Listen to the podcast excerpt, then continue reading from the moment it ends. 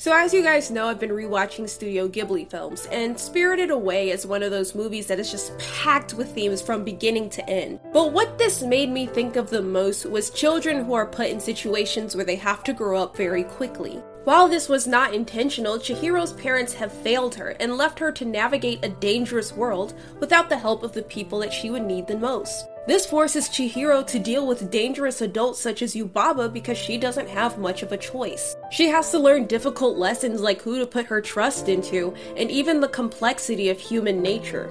Not to mention that she starts working at a very young age in order to support herself. Even the plotline with her name, a source of identity being taken away and it being something that she has to fight for. This makes me think of people trying to hold on to the good parts of themselves while the world tries to corrupt them as they age. And I don't think it's a coincidence that in a story like this, what saves her in Haku is an innocent childlike love.